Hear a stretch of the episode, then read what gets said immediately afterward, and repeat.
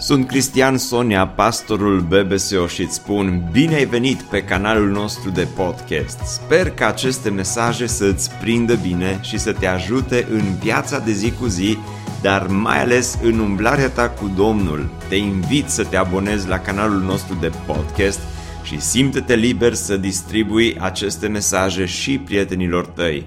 Îți doresc să ai parte de o audiție plăcută în continuare.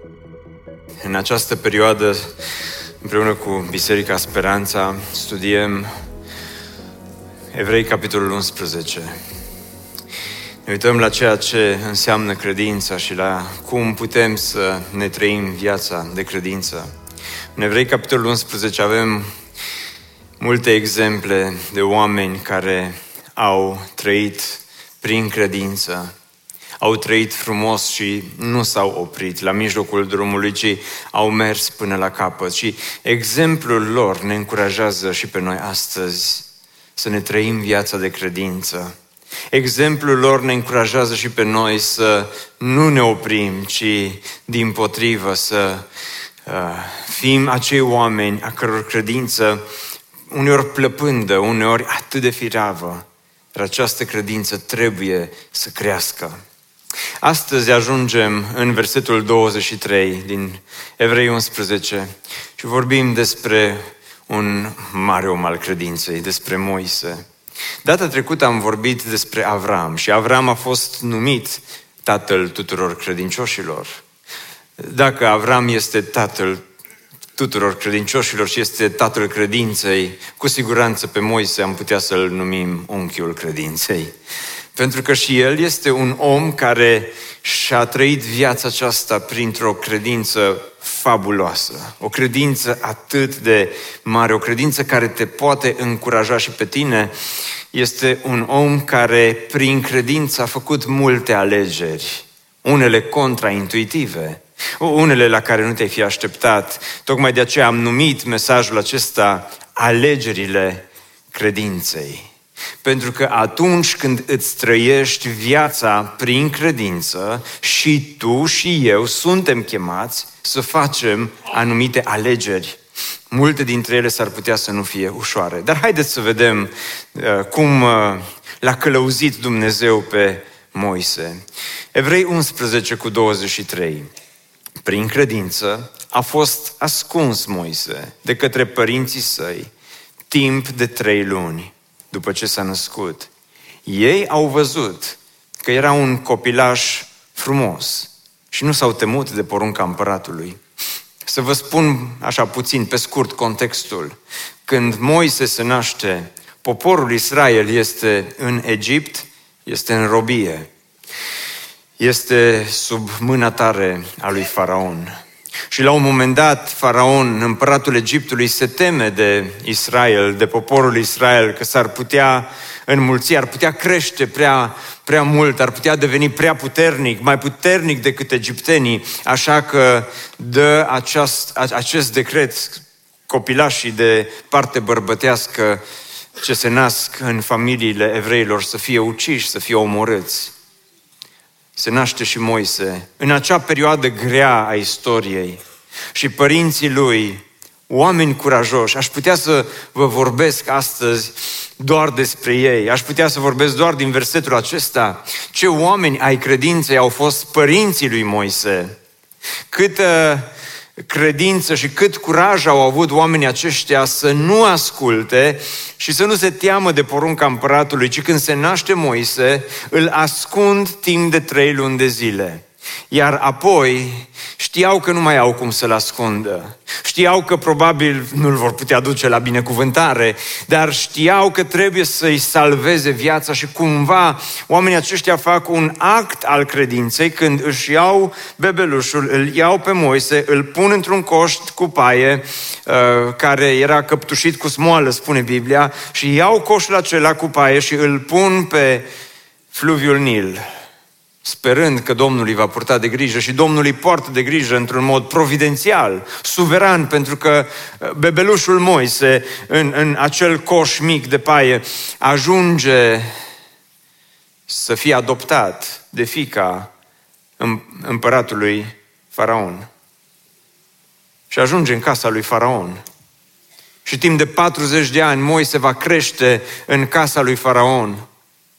Și într-un fel va fi fiul adoptiv al fiicei lui Faraon. Și într-un fel, în, în contextul acesta, Moise avea tot viitorul în față. Dar probabil din când în când, Moise stătea de vorbă și cu părinții lui naturali. Probabil au, au fost și acele momente în care Moise a înțeles cine este el de fapt, din care popor face parte și care este scopul vieții lui. Și tocmai de aceea continuă autorul cărții către evrei și spune, prin credință a refuzat Moise, când s-a făcut mare, să fie numit fiul fetei lui Faraon, alegând mai degrabă să sufere împreună cu poporul lui Dumnezeu, decât să se bucure de plăcerea trecătoare a păcatului, sau cum spune Cornilescu, plăcerea de o clipă a păcatului. Acum, versetul acesta a fost citat de multe ori, în multe contexte, în multe programe de biserică, în multe predici, la multe evangelizări. Iată contextul în care apare. Moise este cel care refuză un titlu important, un titlu care pe or, oricare alt om din lumea aceasta la vremea respectivă l-ar fi onorat. Fiul fetei lui Faraon. Dar refuză și aceste plăceri trecătoare, spune Biblia. Ba mai mult continuă textul în versetul următor și spune prin uh, că el a considerat disprețul suferit pentru Hristos ca fiind o bogăție mai mare decât comorile Egiptului, pentru că avea privirea ațintită la răsplată. Iată ce face Moise. Iată-l pe Moise la vârsta la care trebuie să ia hotărâri, să facă alegeri, să ia decizii. Și deciziile pe care el le ia sunt contraintuitive. Omenește vorbind, oricare dintre noi am fi ales diferit. Omenește vorbind, probabil că inclusiv Moise a vrut să aleagă diferit. Pentru că nu era puțin lucru să fii fiul fetei lui Faraon. Nu doar că aveai acest titlu, dar aveai multe posibilități.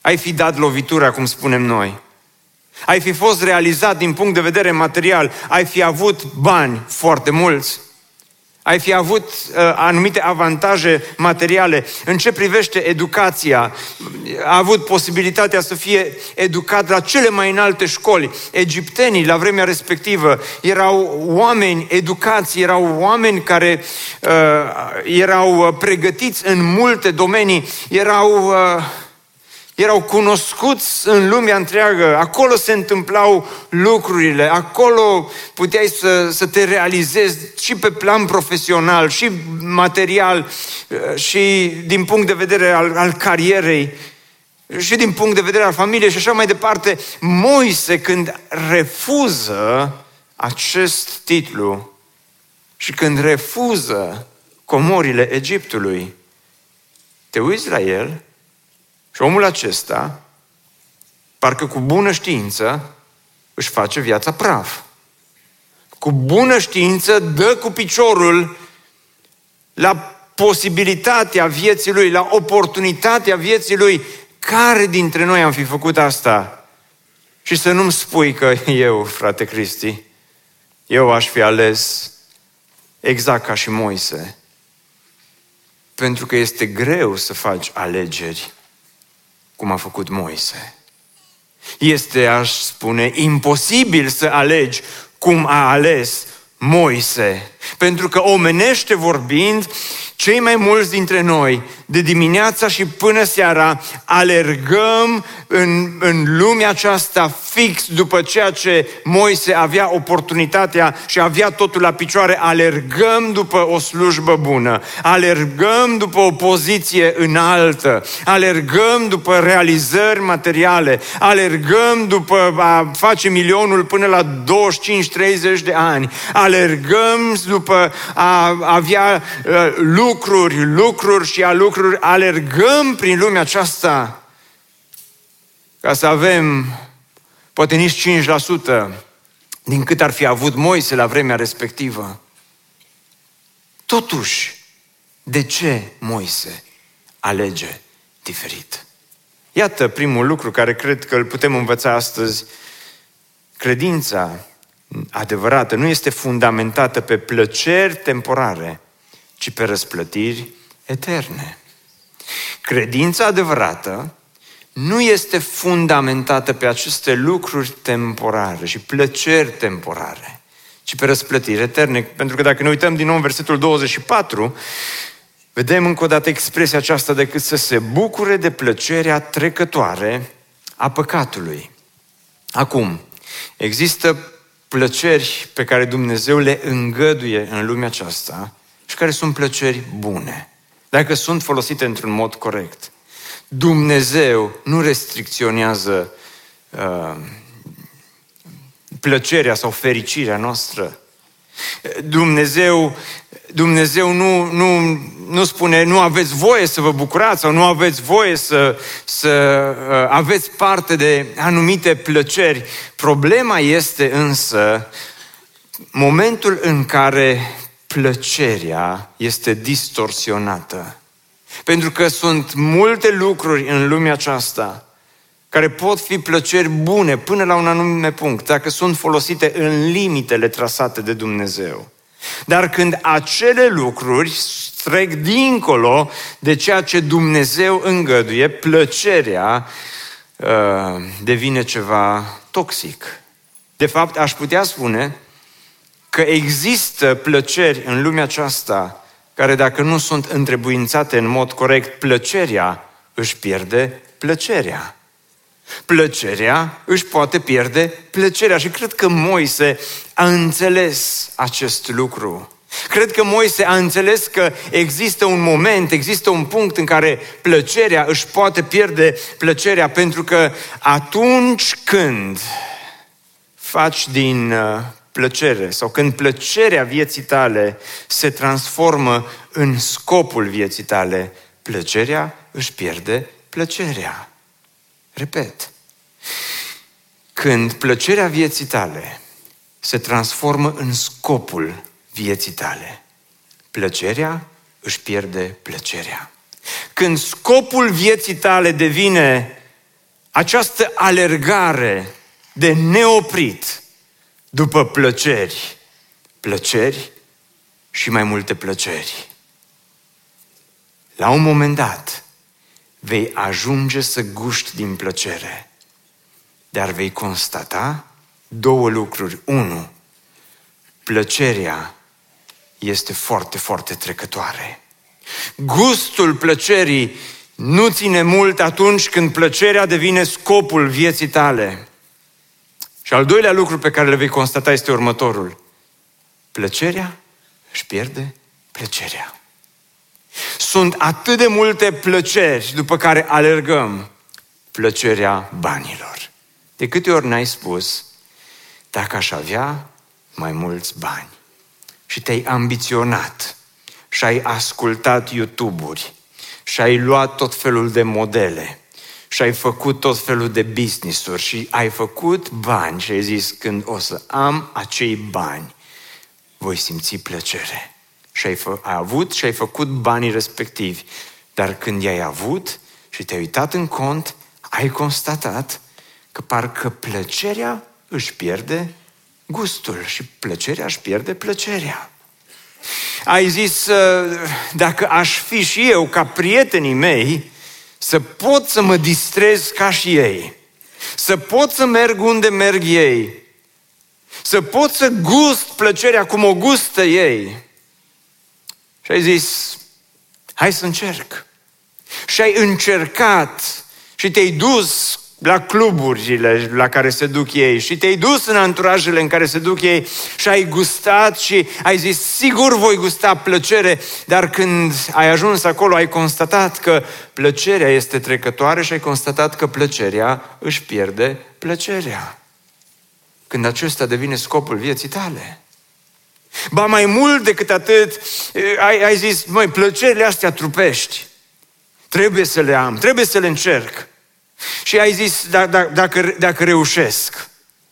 Și ai încercat să guști din plăcere, dincolo de limitele îngăduite de Dumnezeu și ai constatat că plăcerea este trecătoare și ai constatat că plăcerea își pierde plăcerea. Și Moise a înțeles la un moment dat în viața lui că plăcerea este și trecătoare, plăcerea își pierde plăcerea și plăcerea se poate transforma în păcat. De asta spune uh, Pavel la un moment dat în Romani, dacă dai la versetul din Romani, nu știți că atunci când vă oferiți pe voi înși vă sclavi cuiva, ca să-l ascultați. Sunteți sclavii celui de care ascultați. Fie ai păcatului, care duce la moarte, fie ai ascultării, care duce la dreptate.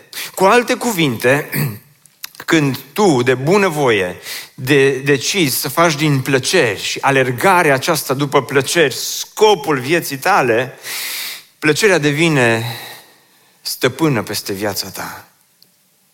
Și, și când plăcerea devine stăpână peste viața ta și tu devii robul plăcerilor tale din momentul respectiv, viața ta merge într-o singură direcție. Pentru că ceea ce era plăcere ieri nu mai este suficient azi. Pentru că doza de plăcere de săptămâna trecută nu mai este valabilă pentru plăcerea de săptămâna aceasta, trebuie mai multă. Și ești într-un cerc vicios în care trebuie să alergi mereu și mereu după mai multă plăcere de orice fel ar fi ea. Și Pavel știa asta. Și Moise a știut lucrul acesta. Dragilor, Dumnezeu nu interzice, nu ne interzice în lumea aceasta să fim fericiți. Din potrivă, El vrea să fim fericiți. Dumnezeu nu ne interzice în lumea aceasta să ne bucurăm de lucruri pe care El le-a lăsat și pe care le-a trasat într-un anume fel. Din potrivă, El vrea să ne bucurăm de acele lucruri, dar problema este când omul ia acele lucruri și le distorsionează. În acel moment, plăcerea își pierde plăcerea. În acel moment, viața ta devine doar o amăgire, o alergare după vânt, o alergare în zadar, o alergare unde, așa cum spune cântarea la final, te trezești cu pumnii goi și îți dai seama că, de fapt, totul a fost deșertăciune și goană după vânt, cum spune Eclesiastul.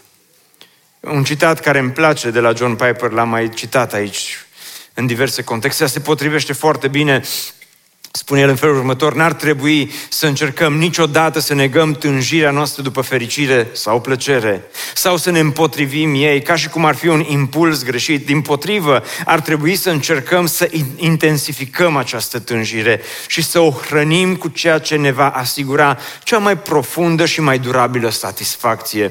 Și, dragilor, cumva Moise a înțeles că cea mai profundă și durabilă satisfacție din lumea aceasta nu poate fi satisfăcută cu toate comorile Egiptului Egiptului, cu toate titlurile Egiptului. Pentru că, spune John Piper, cea mai profundă și cea mai dura, și, și durabilă satisfacție se găsește în Dumnezeu. Cea mai profundă și cea mai durabilă satisfacție și plăcere în lumea aceasta o găsești în Dumnezeu. Amin. Slavă Domnului pentru un aleluia dimineața aceasta. Că mergeau mai bine mai mulți de aleluia și mai multe aminuri. Și voi știți despre ce vorbesc. Tu știi că ceva nu te împlinește, tu știi că tot alergi, dar tot te, te, ceva te doare, ceva nu-i la locul lui acolo în viață, așa, în viața ta și te întrebi, măi, am plecat, am făcut, am dres, am, am, am, m-am stresat, mi-am bătut capul, am îmbătrânit înainte de vreme, m-am și, și totuși parcă nu-i... Oare de ce? După ce alergi în lumea aceasta? Care sunt alegerile și deciziile pe care tu le iei pentru viața ta? Care este, de fapt, scopul vieții tale? Moise a înțeles, scopul vieții lui nu este să fie fiul fetei lui Faraon. Nu este nici doar să îl încezească acolo la curtea lui Faraon. Cumva Moise a înțeles că scopul pentru care Dumnezeu l-a lăsat nu să stea închis într-un birou cu un laptop în față, scopul lui nu să devină marele influencer al Egiptului, scopul lui nu să, să facă toate lucrurile astea. A înțeles omul acesta că Domnul are ceva mai bun, mai măreț, mai glorios pentru viața lui. Tocmai de aceea a refuzat, a refuzat comori, A refuzat titluri și a ales suferința. A ales o cara lui Hristos. A ales ceea ce tu n-ai fi ales niciodată, ceea ce eu și cu tine n-am fi ales niciodată, pentru că în mod natural, omenește vorbind, nu poți să faci astfel de alegeri. Este imposibil omenește să alegi suferință, să alegi o cară, să alegi răul, să alegi ceea ce pare a fi uh, de, de neales în lumea aceasta. Dar alegerile pe care le facem sunt importante. Pentru că alegerile vieții reprezintă balamalele destinului, spunea cineva. Alegerile vieții reprezintă balamalele destinului. Mai întâi noi facem alegeri, dar apoi alegerile sunt cele care ne fac pe noi. Mai întâi noi suntem cei care facem alegerile. Spuneam tinerilor în tabără uh, un, un, un citat uh, că unde ai ajuns astăzi reprezintă este rezultatul alegerilor din trecut și unde vei ajunge mâine este rezultatul alegerilor pe care le faci astăzi și asta a fost valabil și în cazul lui Moise. Și el nu a ales natural, el nu a ales omenește, el nu a ales cu diplomele în față, el nu a ales în, în, în, într-un mod uitându-se doar la momentul prezent, el nu a ales doar ascultând YouTube-uri și TikTok-uri, el a ales prin credință. Și credința este darul lui Dumnezeu și credința este cea care l-a ajutat pe Moise și a fost darul lui Dumnezeu pentru Moise care l-a ajutat să aleagă dincolo de ceea ce putea să, să vadă la timpul prezent. Doar prin credință, tu și cu mine astăzi, cu mâna tremurândă, cu genunchii moi de multe ori, putem face alegerile corecte în viața aceasta.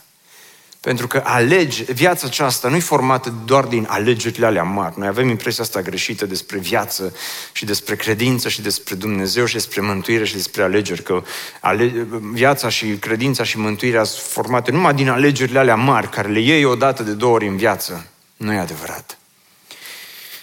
Viața, de fapt, este formată din alegeri mici, aparent nesemnificative, pe care le iei în fiecare zi.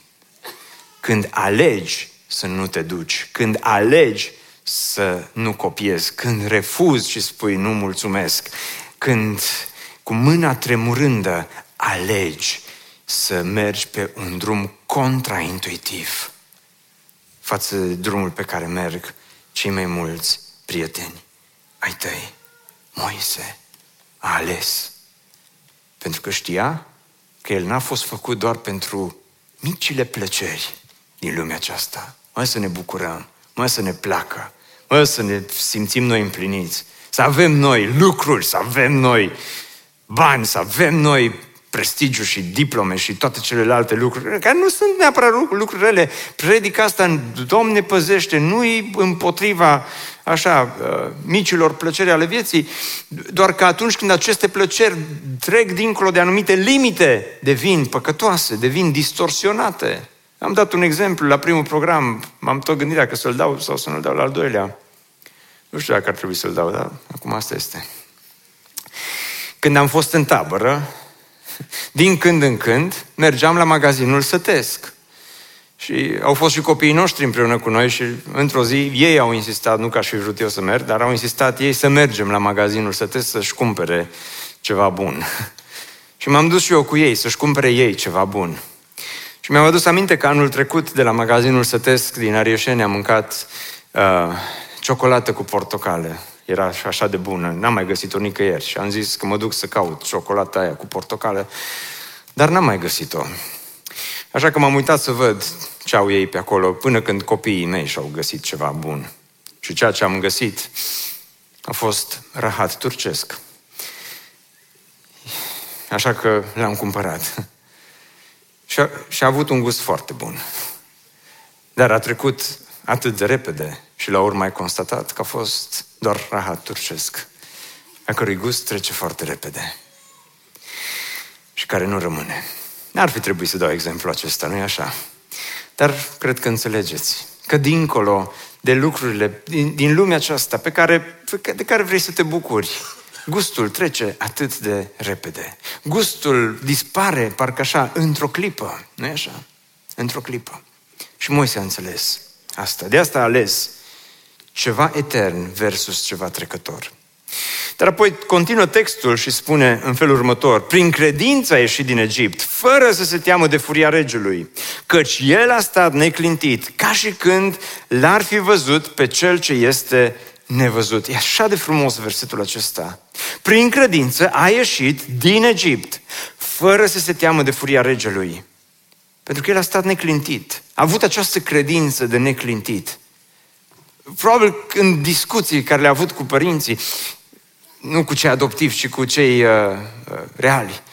Uh, în discuții care le-a avut cu cei din poporul lui, Dumnezeu a născut în inima lui Moise această credință care a ajuns să fie o credință de neclintit, pentru că, spune Biblia, că Moise l-a văzut pe cel ce era de nevăzut. El a văzut pe Dumnezeul invizibil. Și tocmai de aceea un, un alt lucru important care îl învățăm este acesta, credința în Dumnezeul invizibil înlătură teama de oameni. Observați că exista în viața lui Moise această teamă de oameni. Ce va spune faraon? Voi vă imaginați momentul, bun, el ucide un egiptean și apoi fuge, pleacă 40 de ani în Madian. Da, eu nu cred că faraon nu l-ar fi iertat pe Moise pentru Uh, greșeala pe care a făcut-o, că a ucis un egiptean. Probabil că l-ar fi iertat la un moment dat. Dar, dar vă imaginați momentul în care faraon află că cel în care a investit 40 de ani, cel în care și-a pus speranțe, cel în care l-a luat să fie copilul lui adoptiv și nu l-a ucis la naștere, acum își ia jucările și pleacă. Unde te duci? În Madian. Și ce o să faci acolo? Păi nu știu. Și ce viitor vei avea? Nu știu. Și din ce o să trăiești? Nu știu. Și cum o să te descurci? Nu știu. Și lași biroul și lași palatul și lași contul bancar și lași cardul și lași uh, toate celelalte lucruri în, în urmă? Da. Ești sigur că vrei să faci asta? Da, sunt sigur. De ce? M-am întâlnit cu Dumnezeul invizibil. Bravo, Moise! Parcă nimic nu are sens. Dar credința uneori te duce în punctul acela în care stai și îți pui întrebări. Pentru că întotdeauna credința conține acest element de invizibil, de nevăzut, nu doar pentru Moise, dar și pentru noi astăzi. De aceea spune Petru în epistola lui la un moment dat, în uh, 1 Petru 1 cu 8, pe care voi îl iubiți, se referă la Dumnezeu, pe care voi îl iubiți fără să-L fi văzut, credeți în El fără să-L vedeți și vă bucurați cu o bucurie negrăită și strălucită. Este acel moment în viața ta când Dumnezeu plantează sâmburele acelea al credinței în tine, în inima ta și credința aceasta în Dumnezeul nevăzut începe să crească. Și începi să-L iubești pe Dumnezeul nevăzut. Și când începi să-L iubești pe Dumnezeul nevăzut, se întâmplă ceva ce s-a întâmplat și cu Moise. El când a început să creadă în Dumnezeul nevăzut, a început să nu se mai teamă de împăratul care era vizibil, de faraonul vizibil de acolo, din viața lui. Și unii dintre noi ne trăim viața cu teama aceasta de oameni. O, oh, ce va zice lumea? Ce vor spune unii, ce vor spune alții și mulți dintre noi pot să-ți pierzi scopul vieții tale pentru că stai o viață întreagă să te gândești oare ce spune lumea? Oare ce spune faraon? Oare ce va spune nu știu cine? Ce vor spune prietenii? Ce vor spune părinții? Ce vor spune copiii? Ce vor spune colegii de la școală? Ce vor spune? Ce vor spune oamenii? Hai să zic un secret. Cei mai mulți nu vor spune nimic pentru că oamenii sunt atât de egoiști și de individualiști în ziua de astăzi încât se gândesc numai la ei, puțin se gândesc la tine oricum. Indiferent cât te stresezi tu în lumea aceasta să postezi, să dai bine pe din afară. Oricum nu sunt mulți care te aplaudă, stai liniștit. Dar știți care e baiul cel mai mare? Că mulți oameni își pierd scopul vieții. Și Moise, în punctul acesta, putea să îl aleagă pe faraonul vizibil să meargă să-și ceară iertare. Măi, am făcut o boacănă, te rog să mă ierți, n-am vrut, m-am enervat. Și faraon putea să-l ierte. Sau în punctul acesta a știut că e un punct de cotitură în viața lui în care a zis, ok, eu îl aleg pe Dumnezeul invizibil. Pentru că întotdeauna credința conține acest element. Credința nu este un salt cu ochii închiși în necunoscut, ci este un salt supranatural, supranatural către ceva cunoscut, dar care poate fi văzut doar prin, credință, doar prin credință. Repet, credința nu este oarbă, nu este un salt cu ochii închiși în necunoscut, ci este un salt supranatural către ceva cunoscut, dar care poate fi văzut doar prin credință. Și Moise îl vedea pe Dumnezeul invizibil. Și cred că Moise, încă atunci când era în Egipt, a început să vadă eliberarea poporului Israel. A început să vadă exodul. A început să vadă minunile pe care Dumnezeu avea să le facă cu mână tare acolo în Egipt. A început să vadă țara promisă, a început să vadă un alt viitor. Și Moise, cu această credință în Dumnezeul invizibil, într-o zi, aude o voce. Moise, Moise, Dumnezeul care îl cheamă. Și Moise, cu această credință în Dumnezeu invizibil, într-o, într zi vede ceva, un rug aprins și merge aproape de el. Și aude vocea care îl cheamă și care îi spune, scoateți încălțămintea, căci locul acesta pe care stai este sfânt. Și Dumnezeul invizibil, dintr-o dată devine real în viața lui Moise. Atât de real.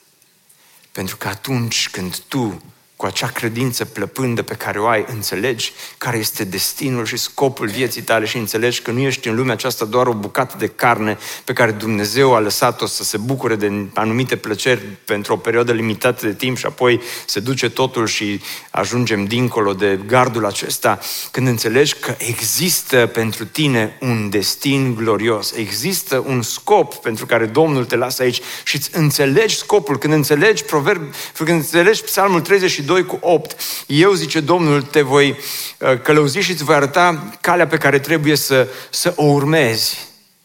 Eu, zice, voi avea privirea îndreptată asupra ta. Când înțelegi chemarea aceasta lui Dumnezeu, Dumnezeul invizibil începe și dezvoltă o relație cu tine, o relație pe care n-ai mai trăit-o până atunci. Și dintr-o dată, ceea ce părea de necrezut, Ceea ce părea ireal, acum devine realitate în viața ta.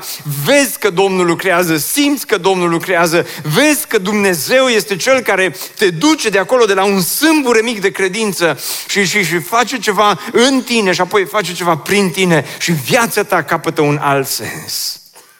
Este extraordinar. Deci s-a meritat? Totuși, Cristi, Astea sunt povești. Adică, logic vorbind, nu mai bine stătea în Egipt, făcea evangelizare acolo la faraon. Spunea, frate faraon, hai, hai să zic despre Dumnezeul cel viu și adevărat, trăiți într-o lume politeistă, sunteți toți niște păgâni aici, o să mergeți în fundul iadului. Hai să îți spun eu despre Dumnezeu cel viu și adevărat. Nu mai bine stătea acolo. Nu mai bine le amesteca așa un pic nu era înțeles că trebuie o decizie radicală. El a înțeles că e nevoie de altceva și este nevoie să aleagă, să facă această alegere a credinței. Dar s-a meritat? Hai să vedem la final. Pentru că în versetul 28-29 spune, prin credință a celebrat Paștele și stropirea cu sânge, pentru ca nimicitorul să nu-i omoare pe întâilor născuți. Prin credință a trecut poporul prin Marea Roșie, ca pe uscat. Când au încercat însă și egiptenii lucrul acesta, s-au înnecat. Iată două destine. Iată-i pe egiptenii înnecați și iată-l pe Moise, lider. Și iată cum învățăm ultima lecție din dimineața aceasta, și anume credința vede invizibilul, dar primește ca răsplată imposibilul. Credința vede invizibilul, dar primește ca răsplată imposibilul. Pentru că, vei zice, Moise a renunțat la atât de multe comori, a renunțat la comorile Egiptului, ceea ce este adevărat. Cât de bine îi se potrivește lui Moise ceea ce spune Pavel în Filipeni, la capitolul 3. Lucrurile care pentru mine erau câștiguri, le-am considerat o pierdere. El a considerat Egiptul o pierdere de dragul lui Hristos. Ba mai mult, le consider pe toate ca fiind o pierdere față de valoarea mult mai mare a cunoașterii lui Hristos Iisus, Domnul meu de dragul căruia am suferit pierderea tuturor lucrurilor și pe care le consider niște gunoaie, ca să-L câștig pe Hristos și să fiu găsit în El, nu având o dreptate a mea care vine din lege, ci una care vine prin credința în Hristos, dreptatea care vine de la Dumnezeu pe baza credinței. Doresc să-L cunosc pe El și puterea învierii Lui și părtășia suferințelor Lui, pe Dumnezeul invizibil și să mă asemăn cu El în moartea Lui, pentru ca astfel să ajung cumva la învierea dintre cei morți, frați și surori. Moise a renunțat și a refuzat aceste lucruri, dar a ajuns să facă lucruri imposibile împreună cu Dumnezeu. Când te, când te gândești la cele 10 luni în care Dumnezeu își arată puterea în Egipt, făcând minuni după minuni, când te gândești la episodul pe care îl evocă inclusiv autorul cărții către evrei, când Moise și evreii iau mielul, îl înjunghează mielul, iau sângele mielului și încep să ungă ușorii ușii, oare vom scăpa? Noi credem că da. Oare întâiul născut va trăi? Credem că da. Oare Dumnezeu ne va cruța? Credem că da. Oare Dumnezeu ne va elibera? Credem că da. Și vine îngerul morții și trece peste Egipt și viața întâiului născut din familiile evreilor este cruțată.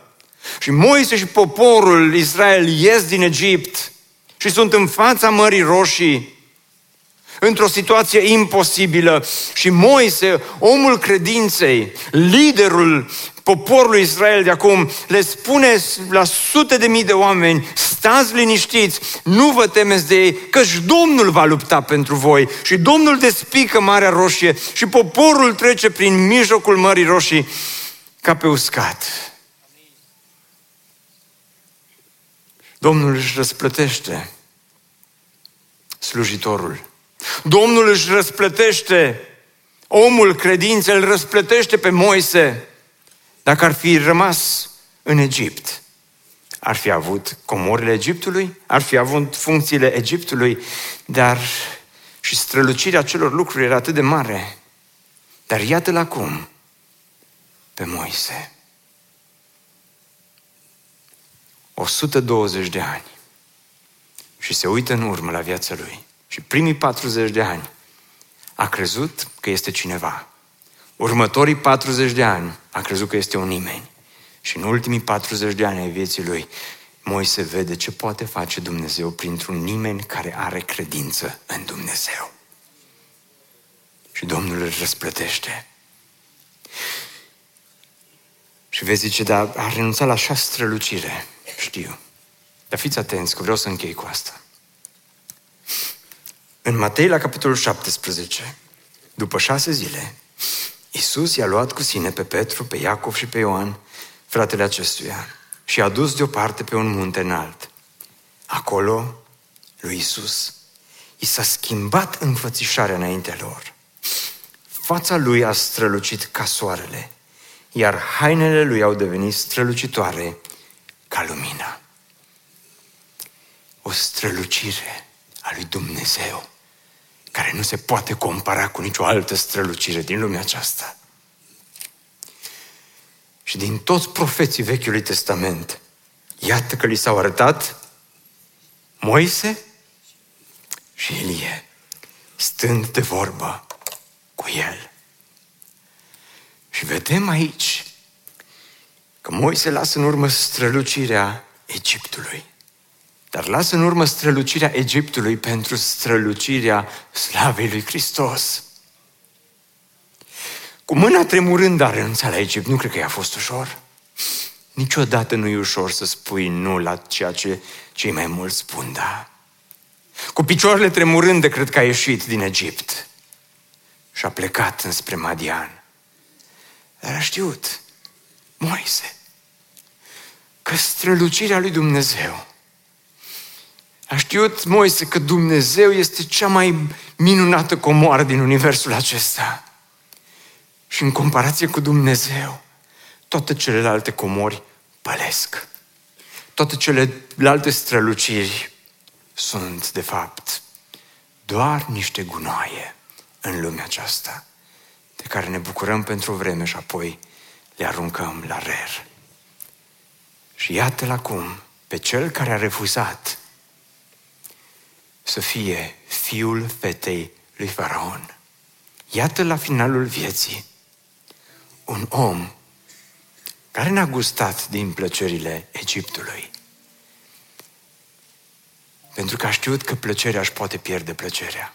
Dar iată la finalul vieții, nu cu un gust amar în gură, iată la finalul vieții cu gustând adevărata plăcere că nu și-a risipit viața, gustând adevărata plăcere că a lăsat ceva în urma lui, gustând adevărata plăcere că și-a împlinit destinul.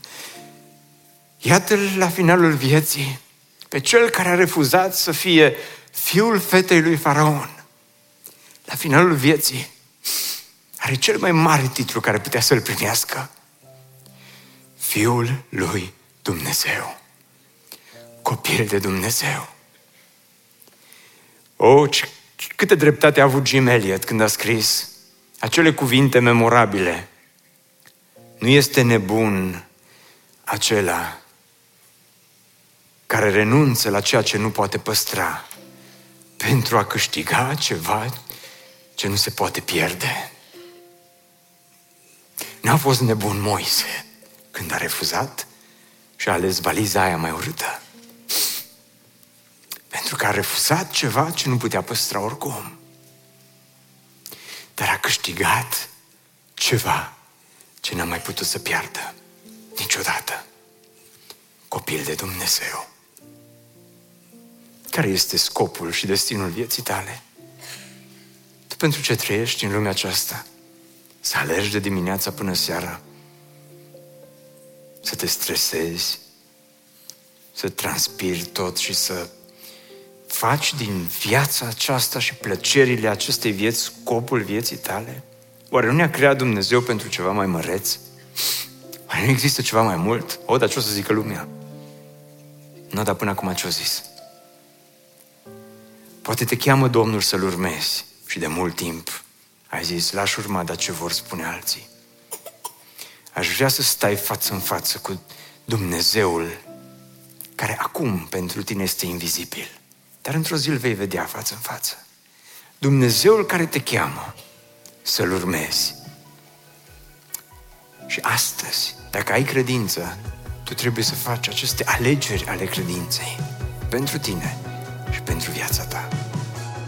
Ne bucurăm mult că ai ascultat acest podcast și dacă ți-a fost de folos, scrie-ne un scurt mesaj la adresa aminarondbbso.ro aminarondbbso.ro Ne-am bucurat mult să te putem cunoaște, să știm cine ești și de unde ești. Dacă dorești să afli mai multe informații despre BBSO, despre cine suntem, care este viziunea noastră, intră pe site-ul bbso.ro. Îți mulțumesc că ești alături de noi și că ne ajuți să ducem viziunea mai departe. Așteptăm să ne reauzim cu bine la următorul podcast.